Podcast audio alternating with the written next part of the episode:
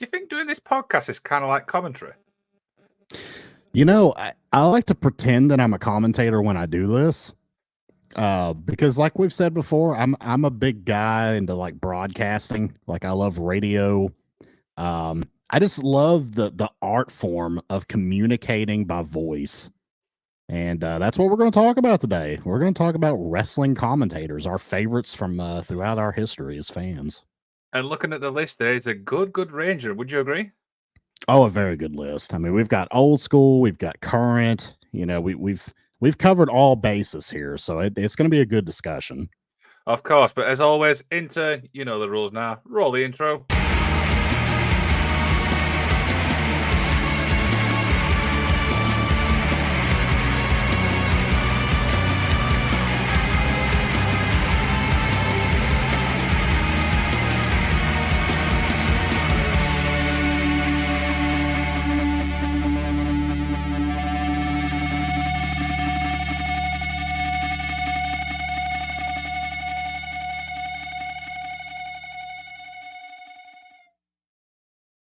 It is, of course, episode 119 of the Magic of Wrestling. I'm, of course, one half of the host, Liam Wakelin. And I am the American half of the equation. You know me as the F and expert. I'm Mr. Isaacs. Of course. Mr. Isaacs, of course, you wasn't obviously with us last week. Obviously, you were a busy guy. Um, anything exciting last week? Uh, not really, man. I'm just I'm gearing up for the Thanksgiving holiday. We we celebrate Thanksgiving here in the US, uh, which will be next week. So I've been kind of uh doing a lot of extra work trying to get prepared for that. And uh, so it's been a busy week, but it's been a good week. Now, do you guys over in the UK, do you have anything kind of similar to Thanksgiving? Uh at the minute, no idea. not really. Okay.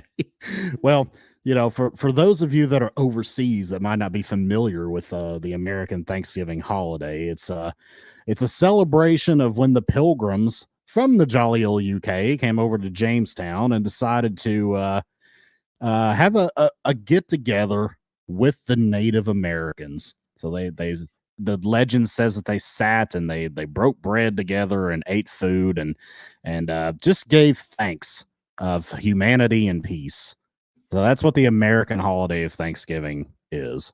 So we're three minutes in and we're already educating people. Is that what you're saying? Dude, I can't help it. I, am a natural educator by heart. that's what I am. I'm a historian. Um, that, that's why I like to talk about these classic wrestling uh, personalities and angles and, and such because I'm a historian at heart. Of course, of course. And yeah, we're looking today at top wrestling commentators. Now, the original plan with this was obviously talking about the modern day crop. But of course, with all our uh, our community, they kind of pitched in saying, well, why don't you talk about arranging them? So I thought, why not? I mean, and I think you like the idea when I mentioned it to you. Yeah. So, I mean, basically, the idea is here is we just uh, came up with a big list of uh, commentators, both play by play and color, that we liked. And I guess before we get into this, we should probably make sure everybody's on the same page with the different types of commentary mm-hmm. because there's two different types of commentator in, in any sport, whether it's wrestling or whatever you're watching football, basketball, anything, mixed martial arts. There's a play by play and then there's color commentary. So play by play is the guy who literally tells you the action that's going on. Mm-hmm. You know, mm-hmm. uh, right hook, you know, shoot for a takedown, headlock takeover, Hurricane Rana. That's the play by play. The color commentator is the one who says, "Well, you know, when you lock on the headlock, you got to make sure that you you get snugly underneath the uh, the chin so you get a proper lock and you get the choke going. That's the color commentator the guy who breaks down the technicalities of what's happening. So just throwing that distinction out there because we're going to kind of have a list that encompasses uh, both different styles. Of course but before all that we've got to get obviously some things out of the way. Part one of the show we always call it the magic weekly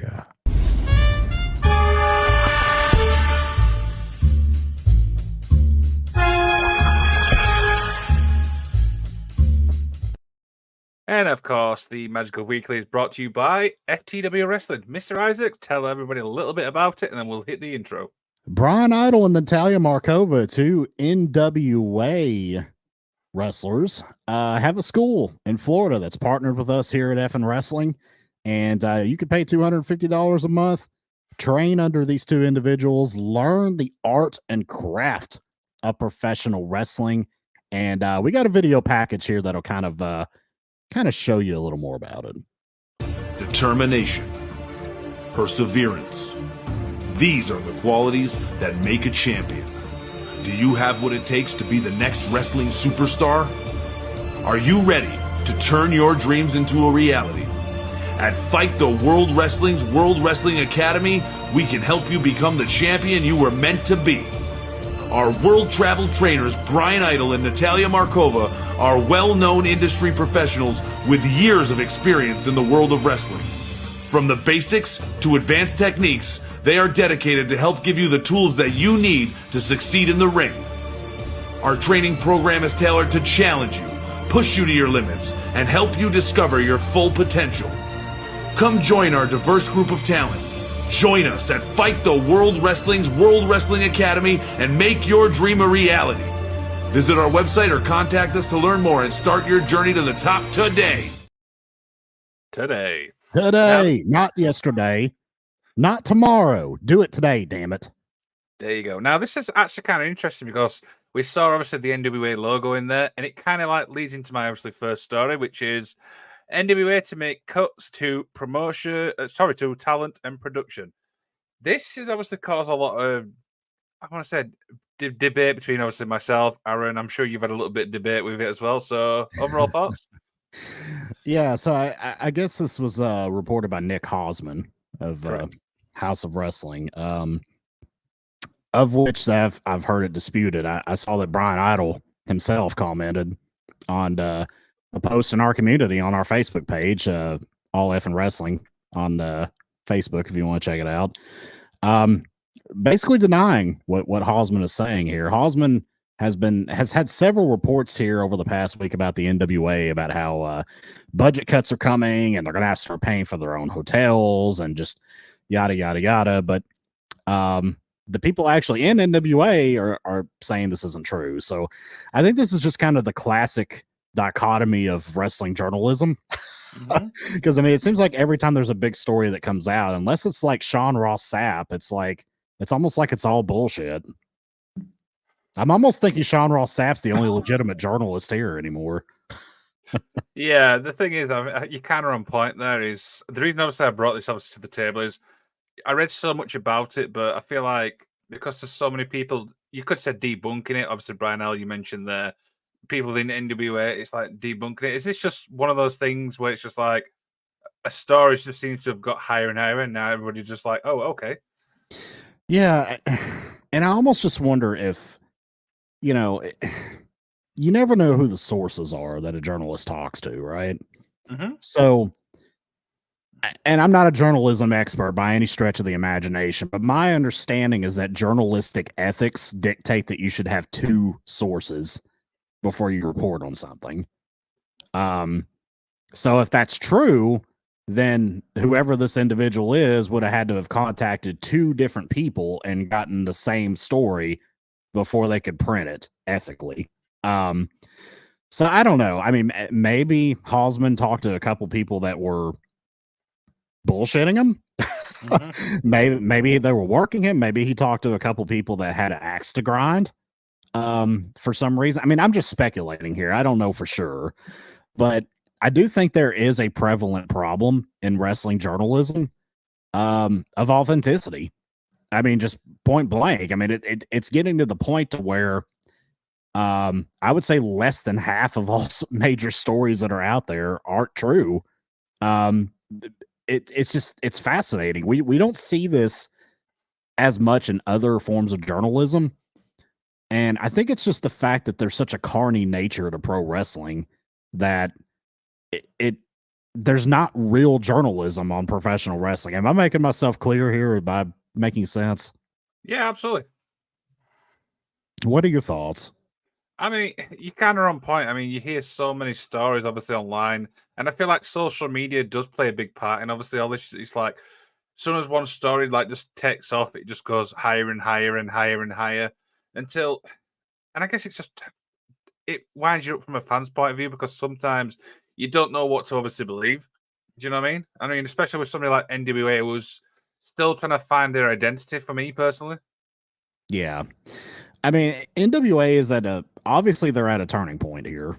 Um where it's either time to like take it to the next level or who knows what's going to happen moving forward. So what I'm hoping is that professional wrestling is a lot more vibrant when there's a lot of promotions out there to work. Um, Mhm. it- it's great for the business. It's great that we have NWA. It's great that we have Impact. It's great that we have MLW. So as fans, we have to root for all of them to succeed.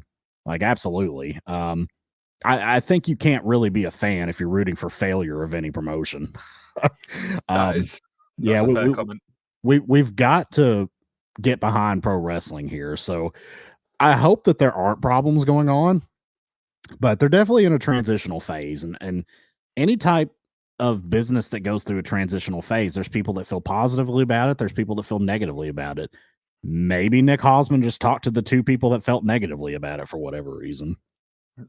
I guess we shall definitely see what the next of the couple of months brings. So we'll obviously move along. We obviously AEW Full Gear is, I believe it's tomorrow night, and there's supposedly a top star signing with the company.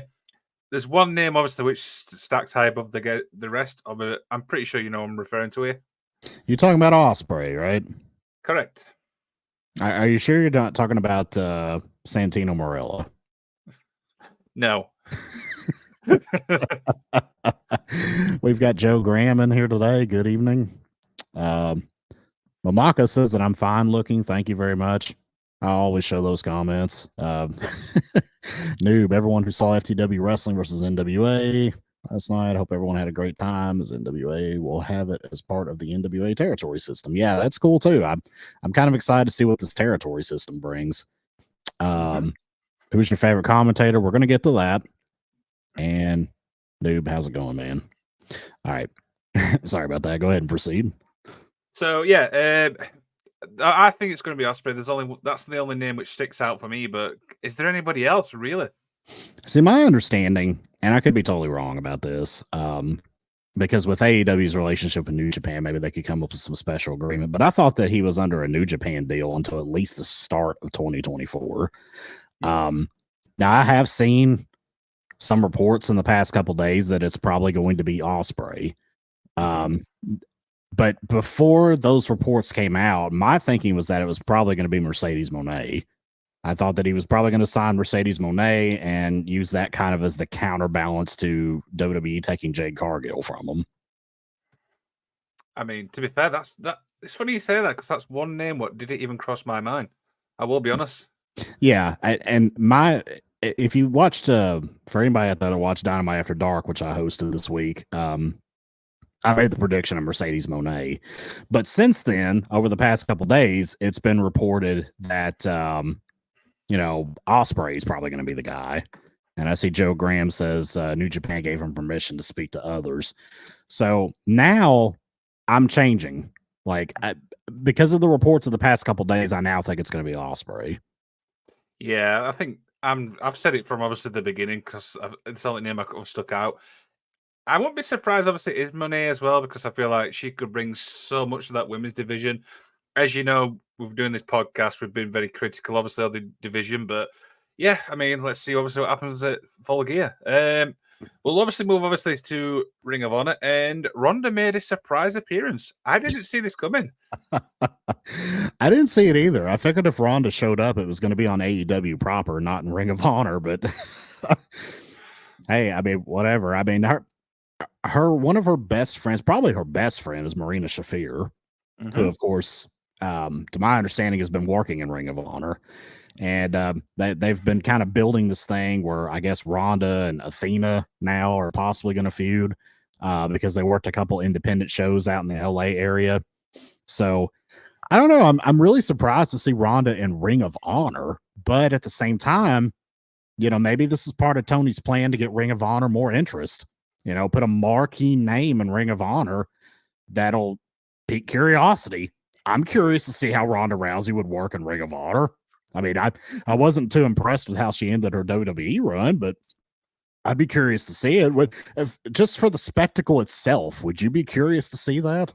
Oh, absolutely. I mean, she's still obviously a big name. She's I'm, I, her in ring styles for me is kind of eh, sometimes good, sometimes great. But I feel like it definitely get me interested. Do you know what I mean? To see obviously what she does. I, I felt like her early WWE run was really good. But then when she left and she came back, I thought she absolutely sucked. Like, I don't know what it was. It's like she just kind of lost it. I don't know. I mean, she was always a terrible promo, period. Like, Mhm. she's not a talker. I mean, they should have put her with like Heyman or somebody when they first brought her in, but like, she's not a good talker, but at least she looked good in the ring. Like, she was snug. Her move, I mean, obviously, she's a legitimate fighter. So, like, when she hit a judo throw, it was a real throw. So it didn't look phony or anything. Um, but yeah, I just when she left and came back, she was just so underwhelming, and she was on the tag team, and just ugh, that last match with Shayna Baszler was just god awful. I'm sorry, it was. Absolutely. And the surprising thing was, I saw obviously she showed up at Pro Wrestling Revol- Pro Wrestling Revolver, which is obviously Callihan's promotion, and I'm like, oh, okay, so let's see where this goes. And then the story came out of Ring of Honor, so maybe this is good for her in a way, not under like the WWE shackle as we call it. Yeah, and and I think she's just kind of. I mean, I don't know if she's going to sign with AEW or what. I always figured the independent shows were just kind of her having fun because I know I said this prior, but before she joined WWE, um, Marina Shafir and Jessamyn Duke like kind of got her into wrestling, and Shayna Baszler, they all kind of got her into it. And they used to go to PWG shows out in California. So, like, if you watch some of those early PWG, well, I say early, but probably like early 2010s PWGs, um, there were a couple of them where Ronda Rousey was in the audience. so there was like. You know, it was like 200 people, and one of them was Ronda Rousey sitting in the furrow. This is when she was still in the UFC. So she's been a fan of independent wrestling for a long time. And I kind of figured she was just dabbling in that just for the hell of it. But uh, who knows? Maybe she's signing with AEW now. Let's see, let's see. Yeah, got a little short one here before we end over on a big one. Chris Jericho obviously got a nice little pyro burn from this Wednesday. We see this a lot, but I were a bit. Obviously, he got burned with this, but not much you can say about this, really. Let's be honest. I, I did not know about this. Like, this is the first time I'm actually hearing of it. What? How did it get burned? Was there like a pyro spot or something? Like, what? So apparently, be one of the uh, from his pyro, one of the little like things, kind of like caught his basically his skin. and He's obviously got a nice little burn on it. It's Okay. So it happened during his introduction, right? correct. Okay. Yeah. So. Something similar, like that's happened to the Undertaker a couple times too. it's oh just yeah, pyro's dangerous, man. It, it's dangerous to have. I mean, I know it's a cool aesthetic, but you know, people can really get hurt with that. Yeah, the, the- the Undertaker one. That's the Hell in a Cell one where he had to like literally throw water on himself as he's in the chamber. If I remember rightly. Yeah. Like his his jacket, like like got caught in the uh the pyro and like apparently his skin was like bubbling underneath his singlet. Ooh. Yeah, so that that was pretty bad. Um, and then there was another time too where uh, you know, he used to do the deal where he would bring the lights up with his hands, Mhm. but like Kane had the four corners pyro, and like the one in front of him, um, went off instead of during Kane's intro, it went off during that moment. So like fire literally shot up in his face. It is. It's pyro's very very dangerous. My kids don't do pyro. No, don't set off fireworks in your house, damn it! Like you're gonna cause somebody to get killed. One last story, obviously, to end on, and and I saw this one and I thought, okay, let's see what you thought about this. Now, Okada apparently has been scouted by WWE, and this is to do with Shinsuke. But I've got to be honest, I cannot see Okada in WWE at all for me personally. I mean, this is basically what Nakamura did, right? Like Correct. Nakamura wrestled until he was like in his late 30s. Uh, was the IWGP heavyweight champion, was on top of the world in New Japan, and wanted to challenge himself and wanted to spend some time in America. And he left and came to the WWE. So I think they're basically kind of looking at that model uh, for possibly the same thing for Okada. Let's face it, Okada's done everything there is to possibly do in New Japan. I mean, he's been IWGP champion like a million times. he's put on a, an endless amount of great five star matches. I don't know, man. I mean, I, I I could see it going both ways. I could see him coming over to WWE and maybe Triple H treating him like an actual star Mhm. and it being great. I mean, I let's be honest, I'd love to see him have some matches with uh, Seth Rollins. I think Okada and Seth Rollins would be absolutely amazing. I think they could do some great work together. But would they do that or would they bring him over and just do the same old song and dance of, you know, make him kind of the stereotypical foreign guy and uh, not have him do much? Nakamura's history in WWE, I feel like has been kind of a tale of two cities. Like he did a lot of great work, especially in his NXT run. And I like what they've been having him do lately. But then there's that spot in the middle where he was Mr. Comedy Shtick. And that's just terrible. I hate to see a strong style, legit badass wrestler saddled with bad, stupid gimmicks like that. What what do you think about this? Yeah, I think the thing is, it's it's for for Okada as a performer, it's a risk because we've seen it obviously with Nakamura, but obviously, it's- it is Okada better than Nakamura. That obviously is a different debate overall. I don't know. I just feel like if he goes there, I feel like it'd be essentially all Nakamura all over again. He'll do so well so far, then he'll get thrown down the card. He'll just get lost in the shuffle for me. Yeah, and that's what I mean by kind of like a tale of two cities when it comes to Nakamura. Nakamura won the Royal Rumble. Let's not forget that. like he's had some big moments, um, but he's had some bad moments too. And um, you know, if they, if they booked him like NXT Nakamura and Royal Rumble Nakamura, I'd be for it. I'd like to see him come work some American matches. I'd like to see him work with Seth Rollins. I think they'd do some great work together. Uh, have put him in the ring against somebody like Sami Zayn, Jay Uso.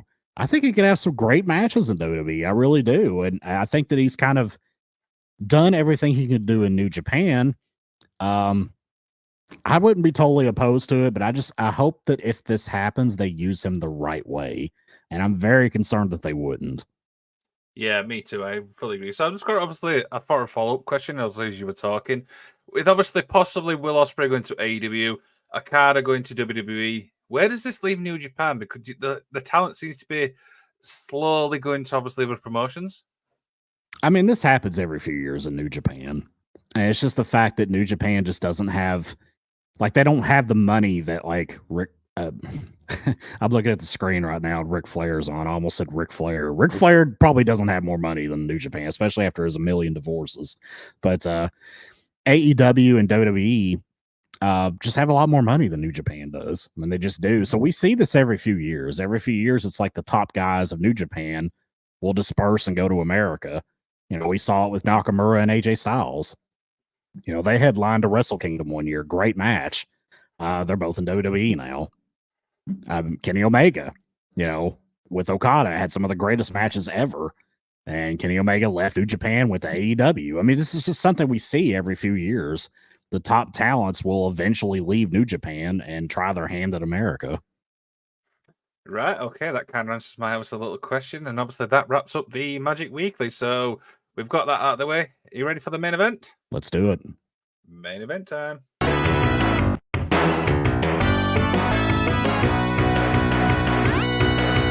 The main event.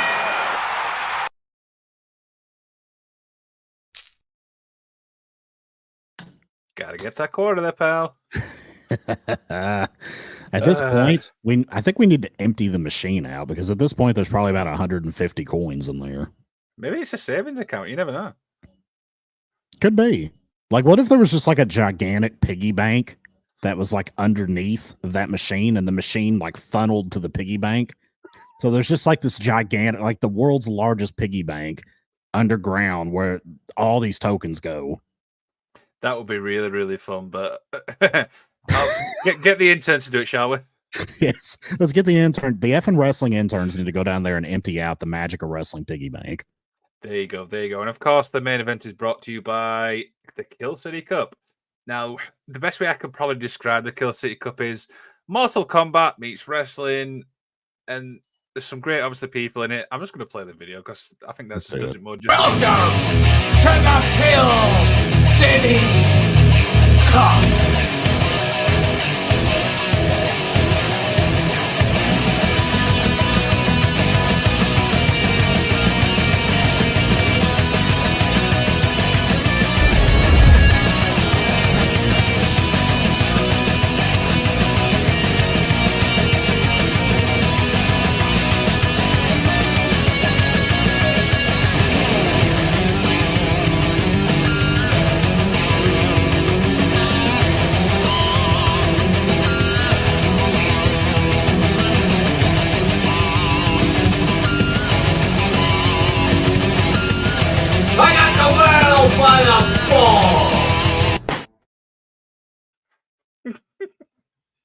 I saw your little thing at the bottom there going like, I'm like, oh my god, I'm going to lose it.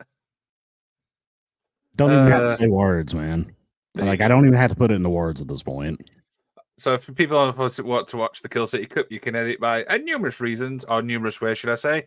Is one, it's in the description of this video. Two, head to YouTube to Kill City Cup, or go check their website out, Kill City Cup. It's an hour of your time, and trust me, you will not be disappointed. Right then, main event time, and I will hand you over to the expert. All right. So as we kind of discussed at the uh the top of the hour here, the um the theme today is broadcasters, commentators and professional wrestling. And I kind of laid out earlier the difference between play by play and color commentary. So what we did was we both just kind of came up with a list of like our favorites from over the years. And uh, we're just going to pull them up in no particular order and we'll discuss them and our thoughts on them and their relevance and uh, what we liked about what they did. And uh, we'll go ahead and start here with arguably, I'll just be honest here in full disclosure. This is my absolute number one pick. So somebody asked me in the chat who my favorite commentator of all time is. It's this guy right here. Good old Jim Ross, JR. Now, Liam, what are your thoughts on good old JR? I mean, the fact that Jim Ross is on this list was really remarkable because this is my when I first started wrestling. The first two commentators I always remember listening to was Jim Ross and JR. Do you know? Jerry Lawler? Sorry, and yeah, for me, absolute one of the best. And I feel like what makes Jim Ross better is when he you put him with somebody like a Jerry Lawler or something like that. You can obviously you know feed off him, but for me, this is my childhood basically in a nutshell. Yeah, Jim Ross is the absolute goat of wrestling commentary, in my opinion. Greatest of all time, without a doubt. Um, he's got the boomy broadcaster voice that I love in play-by-play commentary. Um, he's got the technical acumen of explaining what's going on in the ring, and he's damn good at telling a story. I mean, how many times during like the um the the reign of terror of Triple H, did he look into this camera and scream and call Triple H a son of a bitch? and like like he's just so good at like putting over the story uh and got so passionate about running down the hills and how could they do that to Austin, you son of a bitch? You know, and and you know, talking about Vince McMahon and you know, calling him the devil. And I mean, Jim Ross is just the absolute greatest commentator of all time. And I'm not sure anybody is ever going to be able to tell a story in the ring like him. You mentioned obviously the Triple H story there, and I remember watching one obviously a couple of weeks back. Do you remember the one where he like literally looked at the camera and literally called Eric Bischoff out? Oh, yeah. Yeah. I mean, there, there's several. There's several instances where like he looks in the camera and points and you son of a bitch, you blah blah blah blah blah. You know, I mean, it was just like it was awesome because like he's the guy leading the narrative of the storyline and like he's invoking emotion out of the audience by telling them this guy's a scumbag. He's a son of a bitch. And you should hate him because i hate him. Like it's just brilliant brilliant stuff Yeah, I think when you're th- talking about wrestling minds, this guy has got to be really up there. He's been obviously around so many years because I always remember us obviously from the WWE days, but I- where was he obviously before that? Because I'm not familiar with his work before. he was an nwa and wcw guy Oh, okay, I didn't know. so Yeah, he did a lot of uh, NWA events back in the '80s, and then in the early 1990s, he was the um, he was the lead play-by-play man for uh, WCW. And in fact, um, I believe he even tried to get the job that Eric Bischoff ended up getting of uh, president of WCW. So that it, there there was a point in time where Jim Ross might have led WCW, but uh, no, he was the lead play-by-play guy for WCW until he uh, uh, infamously joined WWE and put on a toga at WrestleMania for his first appearance.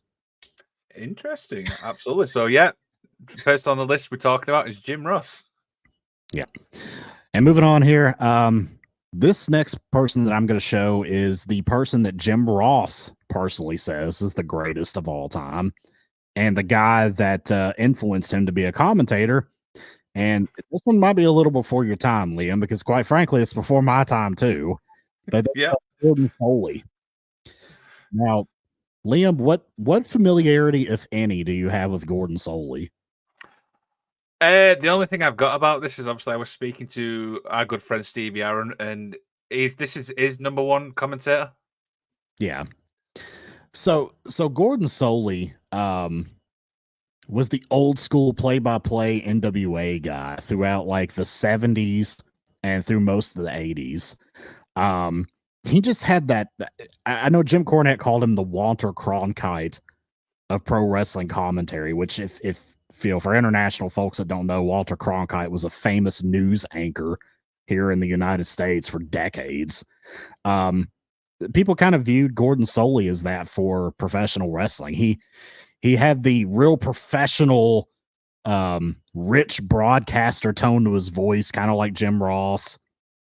Um and he was just the professional guy like he had such technical ways of putting things and like could the way that he called the action in the ring was like a legitimate sportscaster.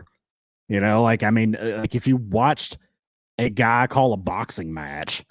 Um, Gordon Solie called it like that. so I mean, there wasn't any like entertainment pizzazz to it. It was just like straight sports commentary, talking about the moves, a chop to the solar plexus. Came up with all these terminologies for for parts of the body that made it sound more technical. like I just I really enjoyed the way that he called matches, and I mean, it was a little before my time, so he's not incredibly high up on my list. Um, I, I had him at number four in my top five play by play, but uh, you know, have you ever heard Gordon Solie? Have you ever heard a match called by him?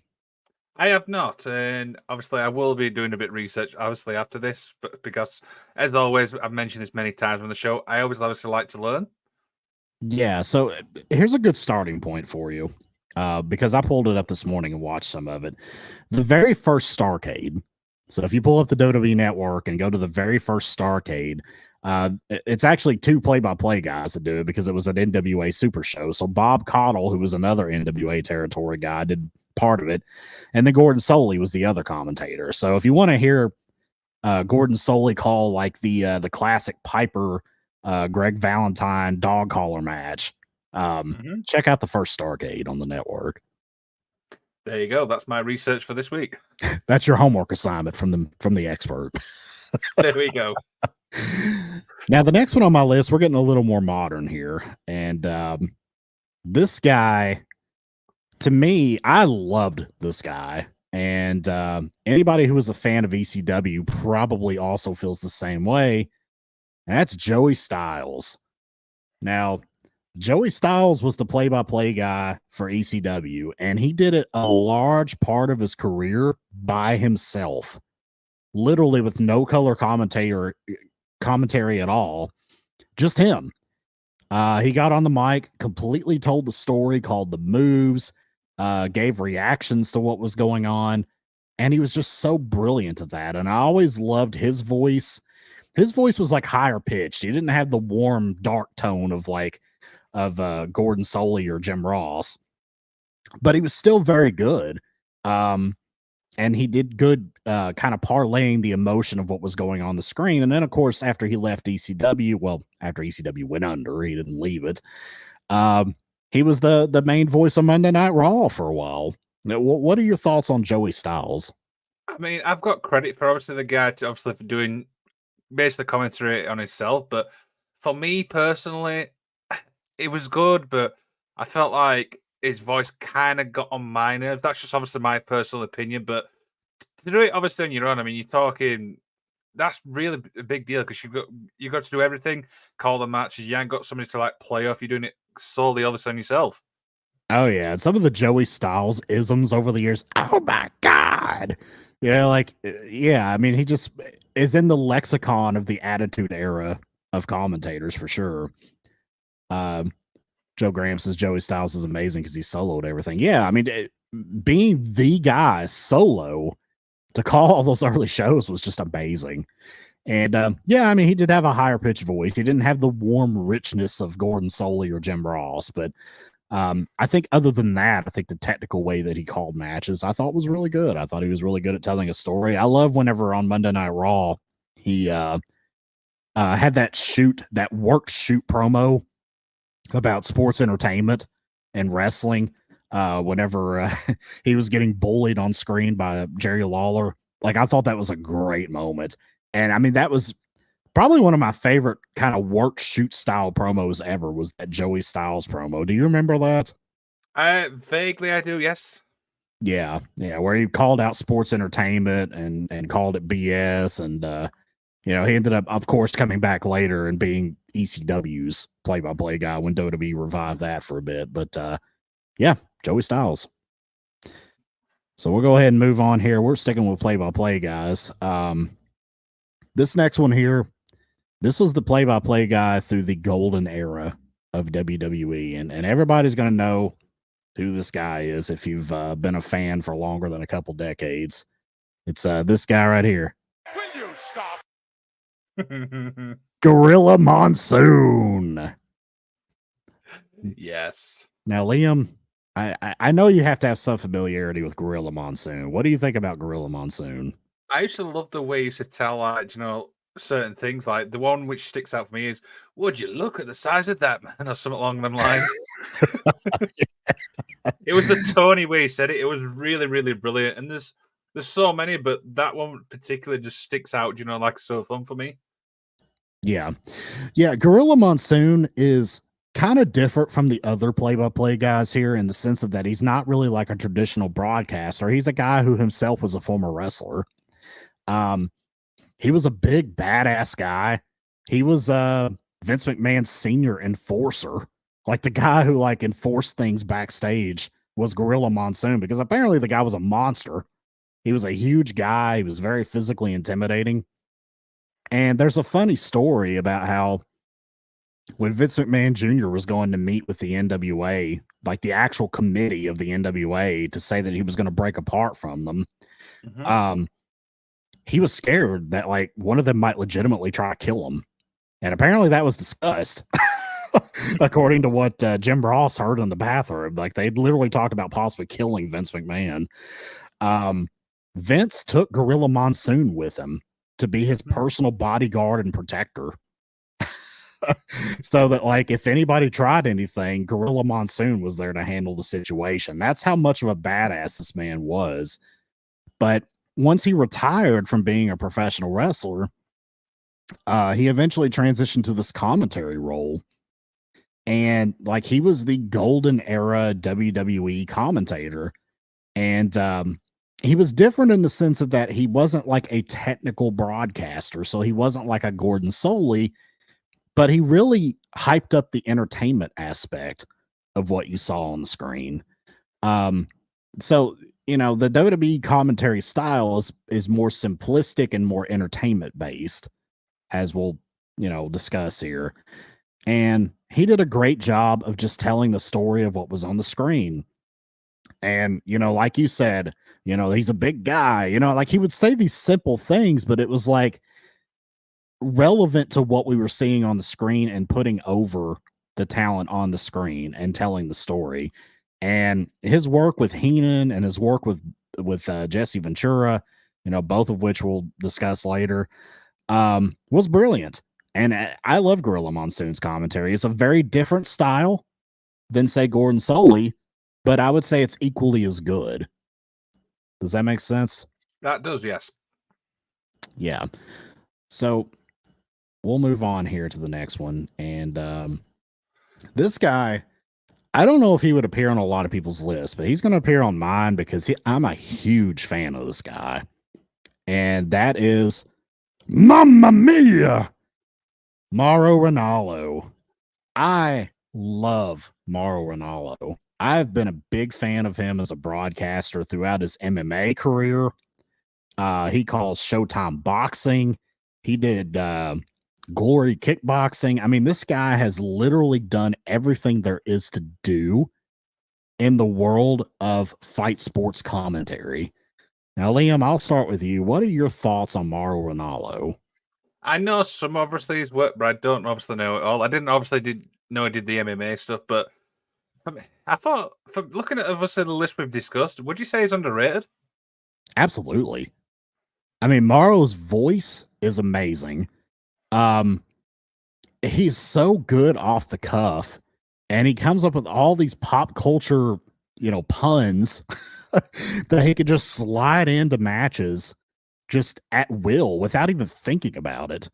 Um, which I mean, obviously he has a mental condition. He has bipolar disorder, and I think he's got some other stuff, but like his mental acumen for just coming up with things on the spot is just second to none. And yeah, he he was the lead play-by-play guy for Pride Fighting Championship for many many years. Um, so all the old classic Japanese MMA fights uh, from like the the early 2000s and then through the mid 2000s, they were all called by Mauro Ranallo. And like I just love the way that he called matches, his energy, his enthusiasm. Uh, he was the lead play-by-play guy for NXT for years. And I mean, the crowd would chant Mamma Mia because that was something he would say during big spots. Absolutely brilliant broadcaster. And he got his start in professional wrestling because he came up with the Harts. Like he used to live with the Harts. He dated Natty Neidhart's sister. And um, he was trained to be a wrestling manager and eventually became a broadcaster. But he came up with the Harts and Stampede Wrestling. Um, Wow. and use that experience to get a job in Pride Fighting Championships as a commentator.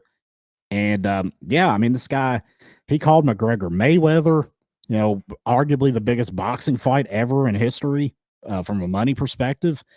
Um, this guy's done it all. I mean, this guy does not get enough respect in the professional wrestling world, in my opinion. And Joe Graham says Mauro comes off as a fan first and foremost with the knowledge of an expert. Absolutely. Love the guy. Um, I, I wish that his tenure had ended differently in pro wrestling, and I'd love to see him come back at some point. I kind of don't think he will. Um, he's so revered in MMA and boxing, and he was actually treated with respect there. So I don't think he'll come back to wrestling. But do you have any closing thoughts about Mauro? I mean, I'd love to see him obviously come back to wrestling because I feel like wrestling's commentary at the moment is not as good as it was. You know what I mean? I feel like he could elevate it a little bit, but if he's, it, you hit the nail on the head. It boils down to respect. Well, obviously, like WWE respect him in a way. I don't think they would based on certain things, but I think there were people that were jealous of him, quite frankly. I really do. I mean, because the the the guy had such a pedigree coming into WWE, and you know when JBL was kind of like bullying him and talking shit about it, it's like shut up, like like like you're not a pimple on Mauro's ass. Like he's so such a better commentator than you are. And it's like this guy has called the biggest fights on earth, and you're like, well, he needs to come in here and be more humble. Shut up. Like they, it's just ridiculous. Like he should have been treated with more reverence and respect in pro wrestling, in my opinion. one thousand percent, I agree there totally. All right, so now we're gonna flip over to the other side. We talked about play by play guys. Now we're gonna talk about our list of color commentators. And um, this first guy that we're gonna talk about is probably the one that's arguably the most well known to younger fans, especially. That's good old Jerry the King Lawler. Liam, wax poetic here about the King Jerry Lawler. I mean, when you're thinking color commentator, JR, uh, J, I keep saying JR for some reason. I don't know why, but uh, Jerry Lawler for me is absolutely up there. I mean, one of my favorite commentary he ever did was the and you spoke about before your favorite match, Jeff Hardy versus The Undertaker, the ladder match. That commentary for me, was obviously JR as well, was absolutely terrific because JR's like, go, go, go for it, kid. And JR's like, get up, Undertaker. It's just so brilliant.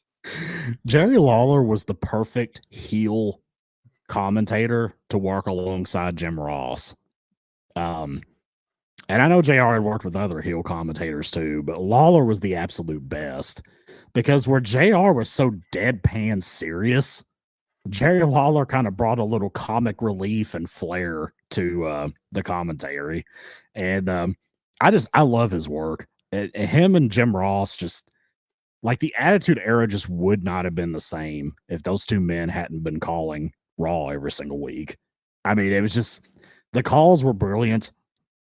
His story, the way that he would put over the heels was brilliant, and he he brought a little comedic um, commentary into the mix. And uh, just hearing him banter with Jim Ross during the Attitude Era about McMahon and Stone Cold, it's just brilliant stuff, man. Like it's just something that's never going to be replicated. Now, a lot of what Jerry Lawler would say on commentary is not going to fly today. Let's just be honest here. Is Yeah. I mean, him ogling over the bodies of the women involved and everything like that's just not going to go today. That's not not that wouldn't fly today. I don't think Jerry Lawler in his prime um would be suitable in 2023. But for that particular period of time, I think he was amazing at what he did. What what what do you think about that?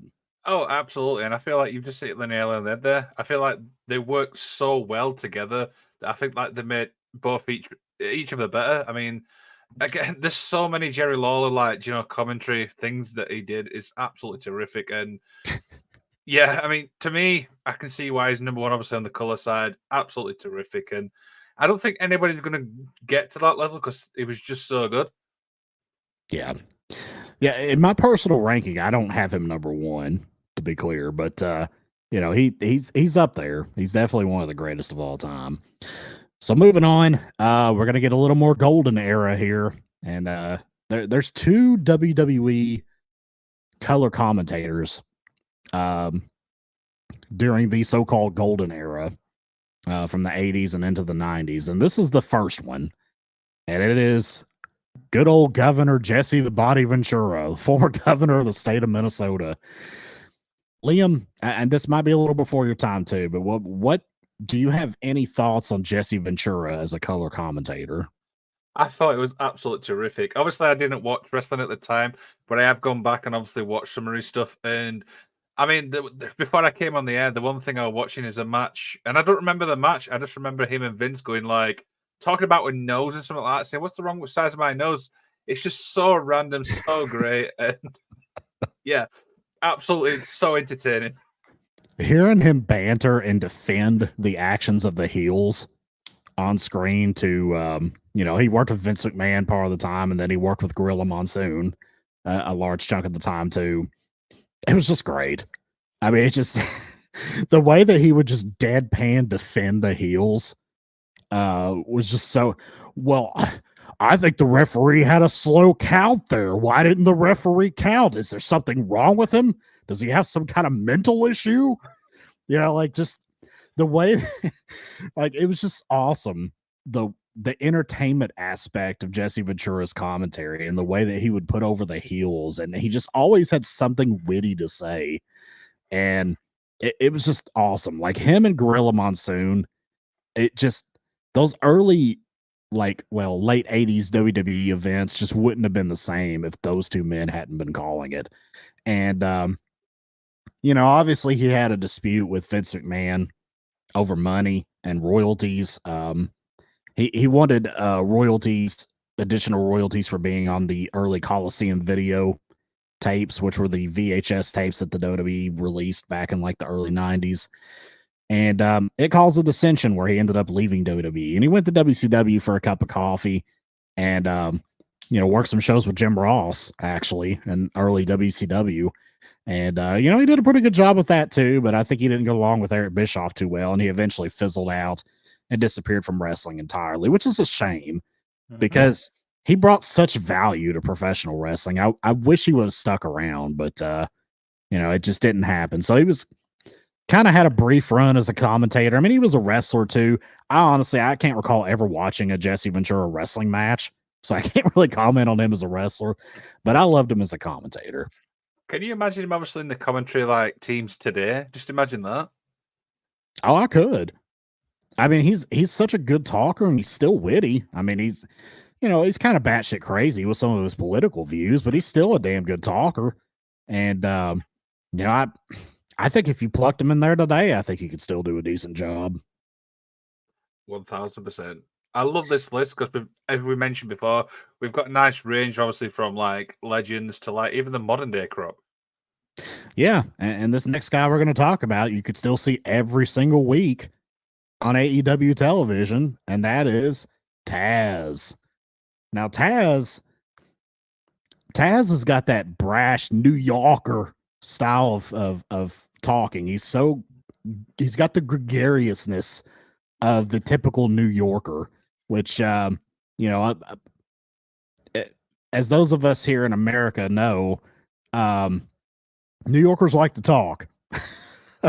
and he's a prime example of that. He's a very good talker. He always has something good to say. Um, he's good at kind of explaining the technicalities of what's going on in the ring. The fact that he has like a legitimate background as a martial artist, at being a black belt in judo, like he throws out a lot of names of uh, like judo throws and and things of that nature. Um, it, really well versed in submission moves. He can kind of break down the technicalities of that. I've always enjoyed Taz's commentary. I think he's kind of a perfect mixture of breaking down the technical styles of what's going on and the yuck it up sports entertainment style. Uh, because he he he cut his teeth as a commentator, being a SmackDown commentator. That's yep. what he started doing. I and, uh, yeah, yeah, he, he did commentary on SmackDown. Eventually, became a commentator for TNA, it was color commentator for them for many years. And um, now, of course, he's a color commentator in AEW. So, I mean, he's got a, a wide range of uh, organizations that he's worked for doing this role. And I, I, always thought he was very good at it. What, what are your thoughts on Taz as a color commentator? I would go as far as saying I think he's one of the best, obviously, today. I mean, you mentioned it there. When you're talking the technical side of wrestling, which we know as fans, a lot of fans like that, and for him to break it down, going, "Oh, okay, this is what this like move's called," because uh, I've watched like some wrestling shows going, "Okay, what's that move?" And then like you get somebody like Taz going, "Oh, it's a cross arm bar, whatever, whatever." I'm thinking, yeah, yeah. I mean, I always remember obviously his SmackDown days when he obviously came out, and I'm like, okay, let's see where this goes because I remember him obviously as a wrestler, and to see him obviously transition obviously into commentary, I'm like, wow, do you know what I mean? Because it sometimes it works, sometimes it don't. Let's be honest. Yeah, and and apparently Vince Vince McMahon thought that he was too small to be like a top tier wrestler like he was in ECW.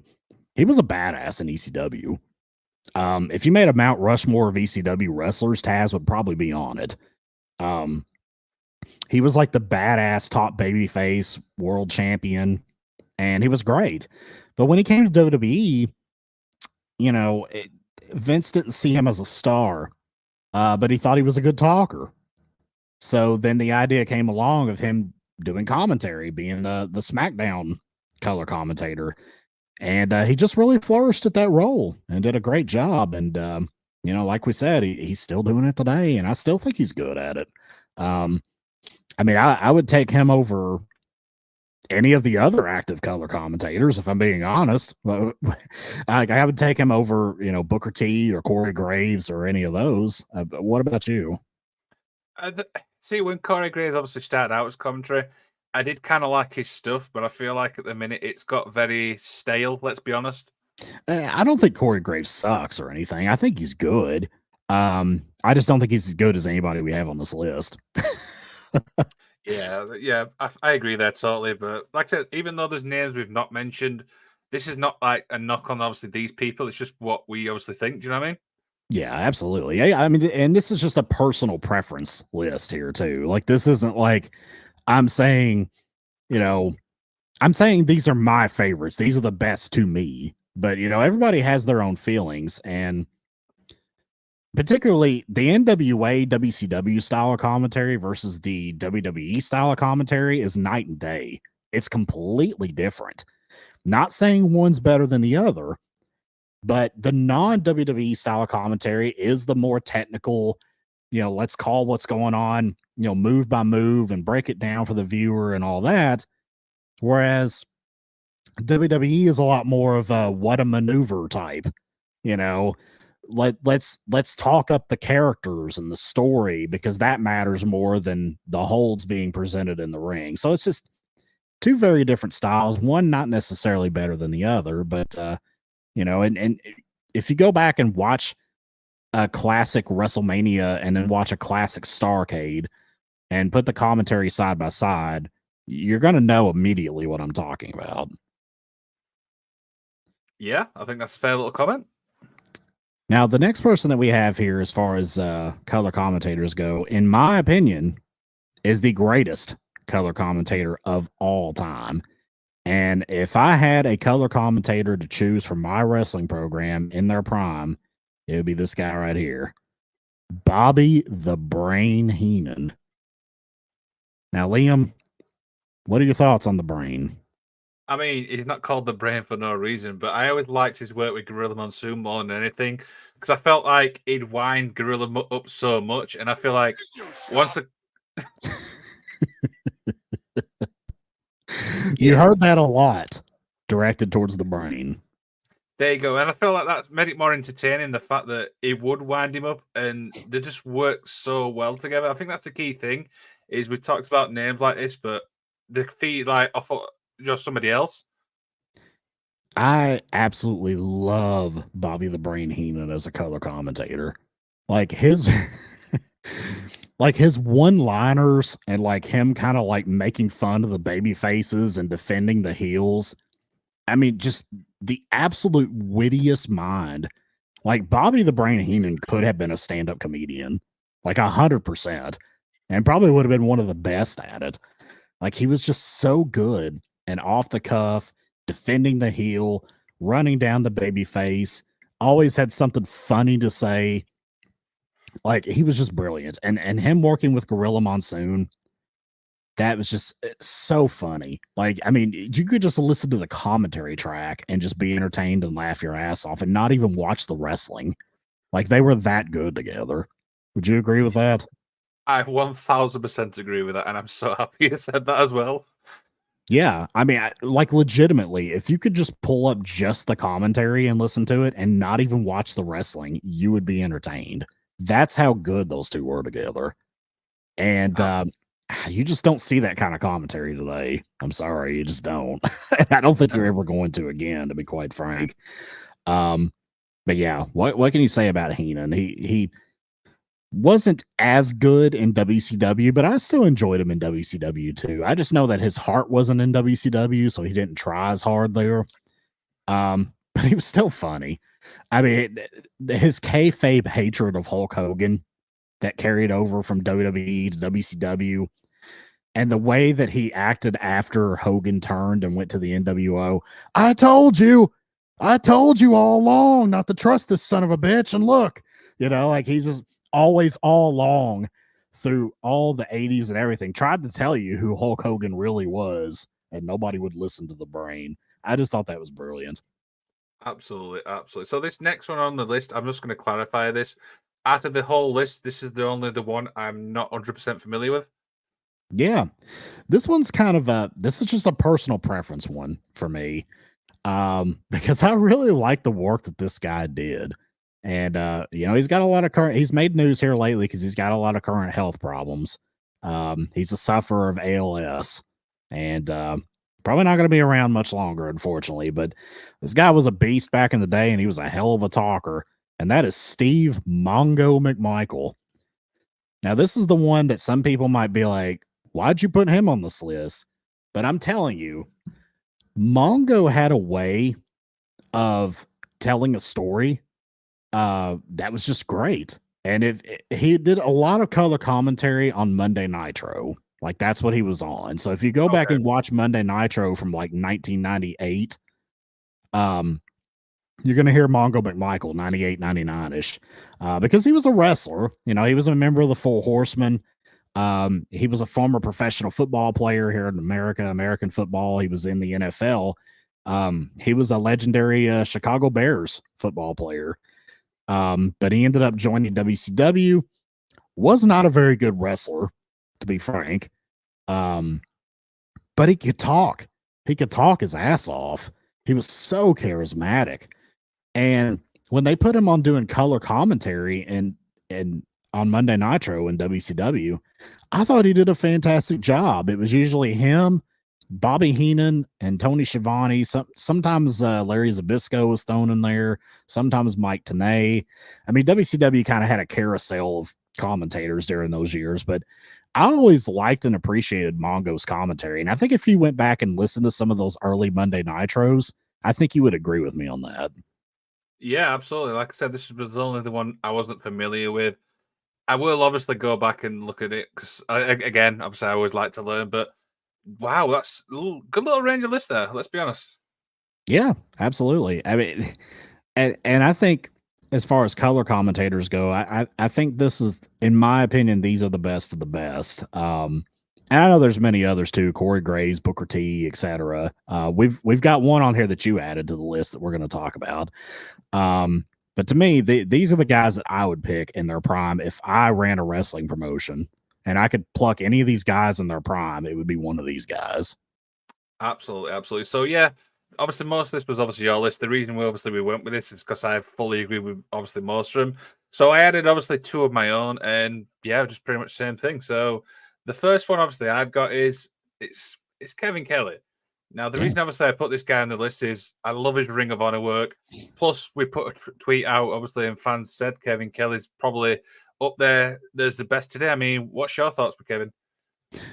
Yeah, I really like Kevin Kelly a lot. Um, you know, Kevin Kelly got a start in the WWE, mm-hmm. and uh, he was the lead play-by-play guy for a program called Sunday Night Heat. I don't know if you remember that or not. It was kind of a a, a short-lived attitude era wrestling program, but he was the lead play-by-play guy on that, and that's where I first saw Kevin Kelly in WWE. And um, you know, he always did a good job. Um, and uh, eventually he just kind of fizzled out of WWE. He was always kind of backseat to to Jim Ross and then Michael Cole. I think you know them kind of endorsing Michael Cole behind Jim Ross kind of is what pushed Kevin Kelly out the door in WWE. Um, he disappeared for a while. Like nobody saw or heard anything from Kevin Kelly until he ended up getting hired by Ring of Honor, and he was the voice of Ring of Honor for many years, and uh, he did a great job um, eventually moving on from Ring of Honor and becoming the English language voice of New Japan. Whenever New Japan started to do English language commentary, um, around the time that they created New Japan World, which was, I think was about 2014, 2015, was a, around when uh, Kevin Kelly joined New Japan. And I thought he always did a great job there. Like he he he had the base level knowledge of uh, Japanese wrestling, and you could tell that he knew enough about Japanese culture and the history of Japanese wrestling that he was able to call the matches and, and tell a story uh, to people that don't speak Japanese. And I think he did an amazing job of that. Um, so Kevin Kelly is definitely he's worthy of being on the list. He wasn't on my personal list, but he's mm-hmm. worthy of it. Um, I don't think he has the best voice for commentary, but he's definitely got the knowledge. He's got the tech, technical acumen and the experience to call what's going on in the ring. So I think it's a good pick. I like Kevin Kelly. Absolutely. And this other one is, and I'll obviously explain why. And it's basically his, his co-host from obviously Collision.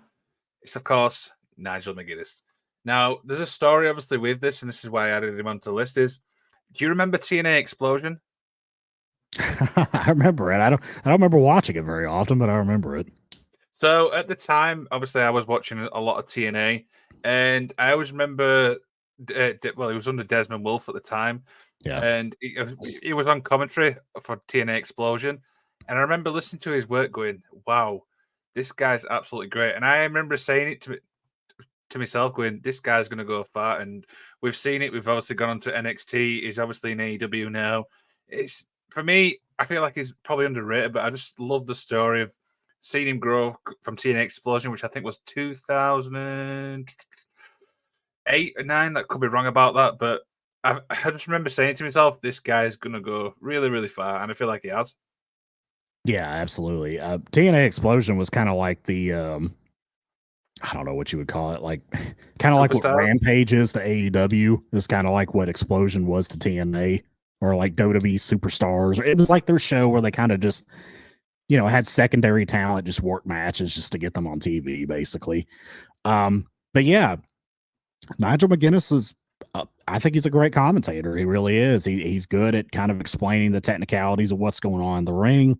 Um, he eh, here lately he's kind of adopted the uh the heel persona, but uh, you know Joe Graham says here in the comments. Nigel in the NXT UK tournament was fantastic with Cole. Yeah, I mean, if you get him just strictly talking about the technicalities of what's going on in the ring, he's great at that because he's a good talker. And uh, yeah, he was Desmond Wolfe in TNA for some reason. I don't know why they wouldn't just let him be Nigel McGuinness, but um, but I was glad he was Nigel McGuinness again once he went back and started working in NXT. Yeah, I mean, he's just he's got a good voice. He's he's um good at calling what's going on in the ring. He's kind of doing the heel thing now. Uh, you know, I know you know, we we had a laugh over my uh, impression of him a couple weeks ago of the of MJF being the devil. I think this proves that the devil is MJF. I just- I thought that was hilarious. You do I- know I'm going to get a soundboard of that now, don't you? yeah Go ahead, man. By all means, get a sound of that and run it back. But uh, I like Nigel. Yeah, I like him. There you go. I mean, that's an amazing range of list. I mean, have you got a top three? Let's obviously while we're here. So based on all our list, give you obviously a top three. It doesn't matter if it's color or play by play. Okay, so if I was putting together a dream team Mhm. of commentary, a three man booth. Let's look at it like this, okay? A three man booth. So you're probably going to have one play by play and uh, Yep. two color. So mine would be Jim Ross doing play by play. And then the color guys would be Bobby the Brain Heenan and uh, Jesse Ventura. Interesting. I'd like to hear that. That would be actually really interesting. Uh, Yeah, I'm kind of in agreement with that. Obviously, Jim Ross for me would absolutely be number one without a shadow of a doubt. I mean, when when you're talking play by play, you could absolutely add anybody there. Jesse would probably be great. I, I, yeah, I'm, I'm kind of agreeing. with Jesse and Bobby, obviously with Jim, I feel like would be so entertaining. I mean, that's two heels and a baby face, you know, technically, but uh I, I think they'd be great together. I really do. I I think that if those three in their prime had been able to call matches together, I think they would have been absolutely brilliant. Absolutely. I just want to mention one thing. Can you show the Joe Graham comment? It's a special mention one. Yeah. Shout out to Ian Riccaboni. I love Ian Riccaboni. I think he's great. Um, you know, Ring of Honor lead play by play guy, kind of fills in for Kevin Kelly some in AEW. Uh, I've always been a big fan of Ian Riccaboni. I like his voice. Um, sounds very punchy when he's calling the action, and uh, he's got a great enthusiasm for the product, and he's good at calling the moves. I'm I'm a fan of him. What do you think about Ian? I think he's underrated. I will be honest. Yeah, I I'm feel a like everybody-.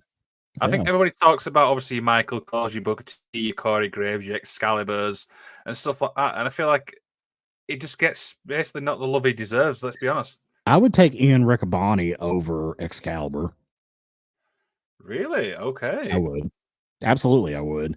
And I mean, uh, you know, Excalibur's good, but I don't think he's great. I think Ian Riccaboni's a better broadcaster than he is. I would take him over Excalibur. Wow. There you go. And that's a, that's a little amazing thing to get on, guys. That's our show. We've talked about what was it about twelve commentators? Yeah, Yeah, we got 12. there you go. I mean, wow. I mean, it's been a fun show. You enjoy this?